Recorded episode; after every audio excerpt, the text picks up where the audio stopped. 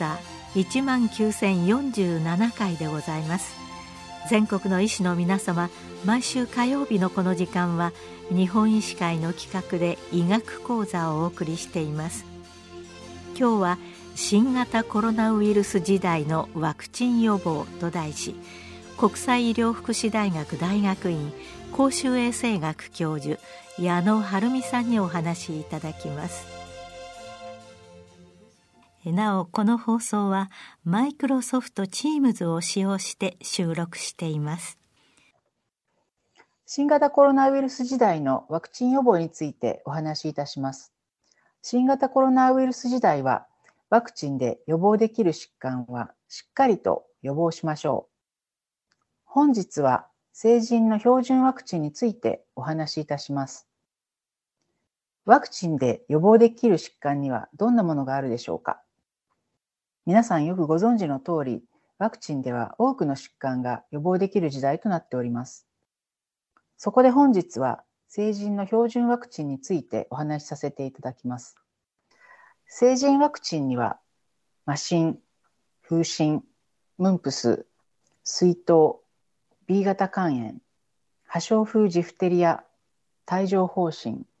肺炎球菌、インフルエンザウイルス、そして新型コロナウイルスのワクチンがあります。この中で特に重要なワクチンがありますが、その重要なワクチンの破傷風ジフテリアについてお話しさせていただきます。破傷風ジフテリアワクチンは10年に1回の追加接種が必要です。追加接種するときに、1回は3種混合、または4種混合のワクチンが必要です。これらの混合ワクチンを打つことで、100日咳、そして4種混合の場合にはポリオの追加接種が可能となります。成人となりましても、最低1回は100日咳、ポリオの追加接種を行います。また次に、風疹のワクチンについてお話しさせていただきます。風疹は2013年、そして2018年に全国的な大流行が起こりました。そして残念なことに先天性風疹の患者さんが発生しております。数十名の赤ちゃんが先天性の風疹で亡くなっております。風疹に抗体がない世代がありまして、それが30代から50代の男性になります。無に泣くというふうに教えていただいておりますが、1962年から1979年の間にお生まれになった方々は、特に男性の方は風疹の抗体がない世代となっております。従いまして、これらの世代の方を中心として、しっかりと風疹のワクチンを打っていただく必要がございます。現在、風疹のワクチンは、麻疹、風疹の MR ワクチンとして打っていただくようになっておりますので、よろしくお願いいたします。次に、空気感染する疾患についてお話しいたします。麻疹は空気感染する代表疾患となっておりますが、もし抗体がない場合、同じ部屋にいた場合にはほぼ100%感染して発症いたします。一方で、麻疹ワクチンの効果は95%以上と言われておりますので、麻疹につきましても今後もしっかり接種が必要となります。今回、新型コロナウイルスの時代に全世界で乳幼児のワクチン接種率が下がっているということが報道されておりますので、今後、ワクチンの接種につきましては、小にも合わせ、成人でもしっかりと行う必要がございます。その他、ご参考までに空気感染する疾患のお話をいたしますが、それには、麻疹に加えまして水疱瘡、そして結核がございます。新型コロナウイルスも一部小さい微粒子、飛沫核と申しますが、こういったエアロゾルによって空気感染することが分かってきておりますので、病院では N95 マスクでの対応をなされております。サージカルマスクでも最低限の防御はできるということは知られております。次に、肺炎球菌のワクチンについてお話しさせていただきます。肺炎球菌のワクチンは65歳以上の方、そして年齢によらず基礎疾患のある方に適用となります。現在、肺炎球菌のワクチンは23価のワクチン、13価のワクチン、そして15価のワクチンが国内で使用されております。ちなみに米国では20価のワクチンも承認されておりまして、23価のワクチンに先行して接種がなされております。さて、このように肺炎球菌はさまざまな方がワクチンの接種の適用がございますが、どのような人が、あるいはどのようなリスクファクターがある方が肺炎球菌ワクチンの適用になるでしょうか。肺炎球菌のワクチンは、まず喫煙者の方は接種する必要があります。そして糖尿病のある方、心臓疾患、肺疾患、腎臓病、透析中の方、肝臓病のある方などが適用となります。加えまして、がんを患っていらっしゃる方、免疫抑制薬を服用している方なども肺炎球菌のハイリスクとなりますので、これらの方々は年齢によらず肺炎球菌ワクチンの接種をしていただく必要がございます。では、肺炎球菌のワクチンはどのように接種したらよろしいでしょうか。現在、肺炎球菌は従来のポリサッカライド型の23価のワクチンと結合ワクチンであります13価および15価のワクチンがあります。結合ワクチンを使う場合は、免疫が低下した方などで抗体ができにくい方がより抗体ができやすくなるというメリットがございます。従いまして、もし可能であれば13価または15価のワクチンを先に接種し、最低2週間程度空けてから23価の従来型のワクチンを接種するということも可能でございます。現在、国内では65歳以上の方は1回だけ市町村の助成金が受けられますので、1回のみご希望の患者さんにおきましては、23価の肺炎球菌ワクチンが望ましい状況でございます。次に、保険診療で接種できる方というのがいらっしゃいまして、脾臓を摘出されている方や脾臓の機能が落ちた方は、保険診療で肺炎球菌ワクチンを接種することができます。次に、不活化の帯状疱疹ワクチンについてお話しさせていただきます。不活化帯状疱疹ワクチンは50歳以上の方に適用となります。0、2ヶ月の2回接種が必要となりますが、不活化帯状疱疹ワクチンは極めて有効性が高いワクチンとして知られております。国外の臨床試験でプラセボとのランダム化比較試験で3年間の観察期間においては発症の防御率が97%と報告されております。次に、破傷風ジフテリアワクチンについてお話しさせていただきます。破傷風ジフテリアワクチンは1967年より以前にお生まれの方は3回接種が必要となります。小児期に接種歴がある方は10年に1回追加接種となります。その10年に1回の追加接種の際には、最低1回冒頭で申し上げました3種混合、または4種混合のワクチンが必要となります。それによって100日咳やポリオの追加接種が可能となります。破傷風はどのような方にリスクがあるのでしょうか？最近では、まあ、地震や災害の時などに怪我をされたり、あるいは雨や土砂などで、まあ、土に触れる機会がございますけれども、そのような場合には破傷風にかかるリスクがあります。また、農作業や激しい屋外スポーツ、まあ、ラグビーやサッカーなどにも代表されますが、このようなハイリスクの方々は特に破傷風ジフテリアの追加接種を成人として接種しておくことが必要となります。ここからは海外旅行に必要なワクチンについてお話しさせていただきます。少しずつ海外渡航もできるようになってきておりますので、日本から国外に旅行に行かれる場合には、接種が必要なワクチンがございます。海外渡航に行く前には、渡航先の感染状況のリスクとなる疾患を調べて、患者さんにアドバイスすることが必要です。ワクチン渡航外来、あるいは感染症科の外来などでこういった対応ができる病院も増えておりますので、そのような外来などもご参照いただけたらと思います。海外に渡航する前には、先ほどお話しさせていただきました成人の標準ワクチンはまず接種しておくということがあの大原則となります。それに加えまして、渡航先によって様々なワクチンが必要となります。特に渡航先でほぼ全ての地域で必要となりますのが A 型肝炎のワクチン、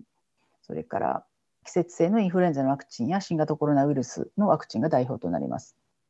そして破傷風ジフテリアのワクチンなどになります。次に、まあ、地域別のワクチンについて、まあ、簡潔に触れたいと思います。例えばアジア地域に渡航される場合で2週間以上滞在する場合には日本農園の接種も必要となります。日本農園は小児期に接種されている場合には1回追加接種をする必要がございますが小児期に接種したかどうかわからない場合そのような場合には1ヶ月を空けて2回接種をする必要があります。またアジア地域やその他の途上国に行かれる場合に動物に触れることもあるかと思いますがそのような場合には狂犬病のワクチンなどもお勧めされます。狂犬病は犬のみならずいろいろな動物でリスクがございましてスカンクやコウモリなどが代表動物となりますので海外に行くときには原則動物には触らないということをしっかりと患者さんにご説明することが必要となります。南米やアフリカ地域ではどうでしょうか？南米やアフリカ地域では黄熱病のワクチンが適用となる地域がありますので事前に調べておく必要があります。また国内では黄熱病のワクチン接種は限られた施設しか接種できなくなっておりますのでご注意ください。ワクチンにつきましては現地での滞在期間や現地でどんな活動をするのかによっても個々人でリスクが異なりますので受診された場合には現地での滞在場所ホテル滞在期間活動内容などを医療面接でしっかりと聞いた上でリスクを判断するということになります。専門性の高い対応が必要な場合にはワクチン渡航外来などを開設している病院にご紹介いただけたらと思います。さて次に海外渡航で予防すべき疾患がございますのでそれにつきましても少しお話しさせていただきます。アジア、アフリカ、南米などに渡航される場合し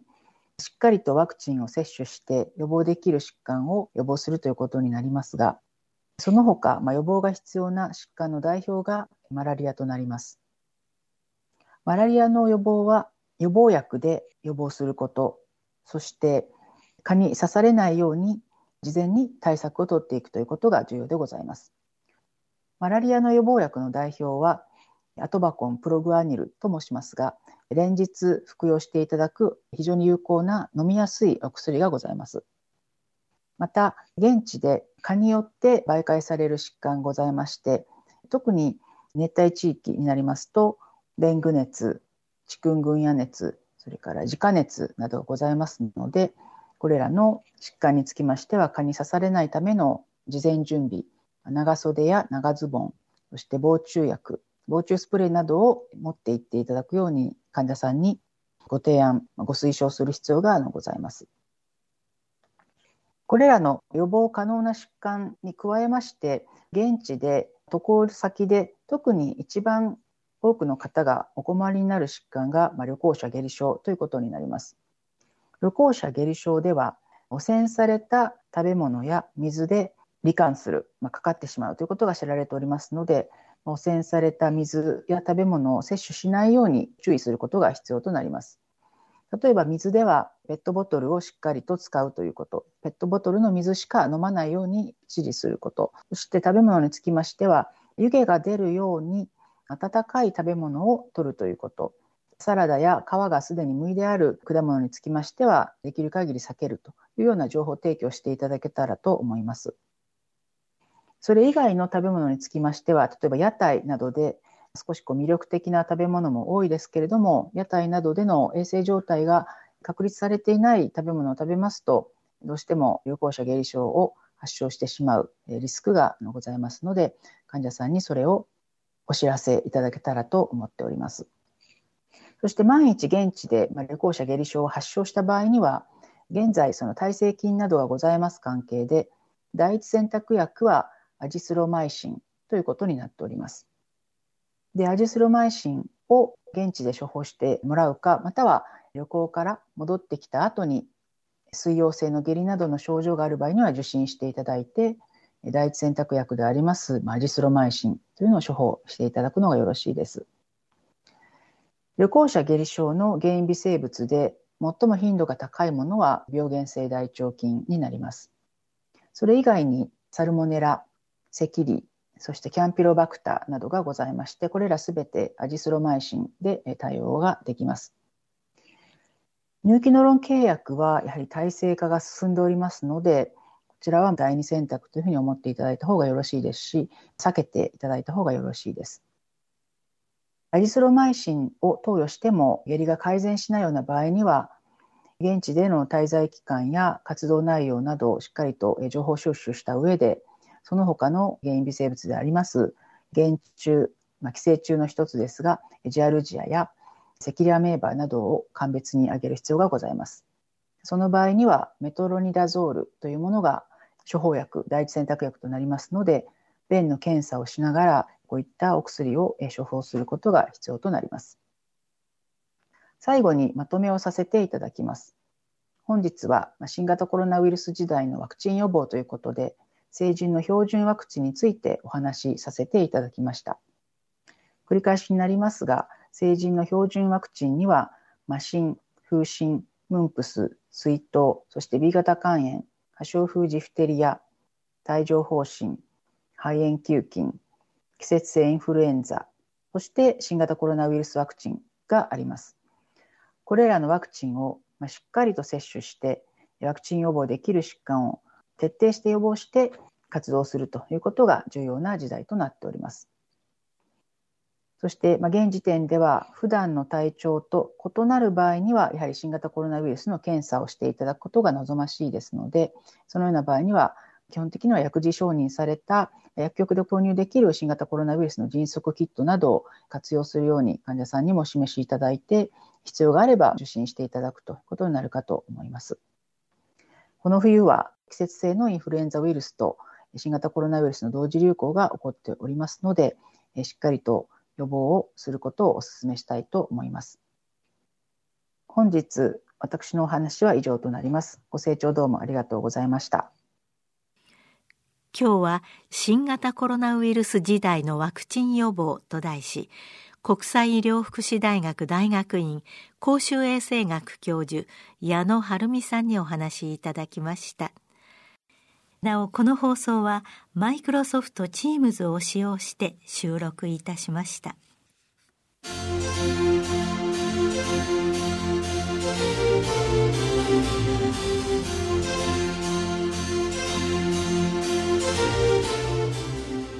それではこれで日本医師会の企画でお送りいたしました医学講座を終わります。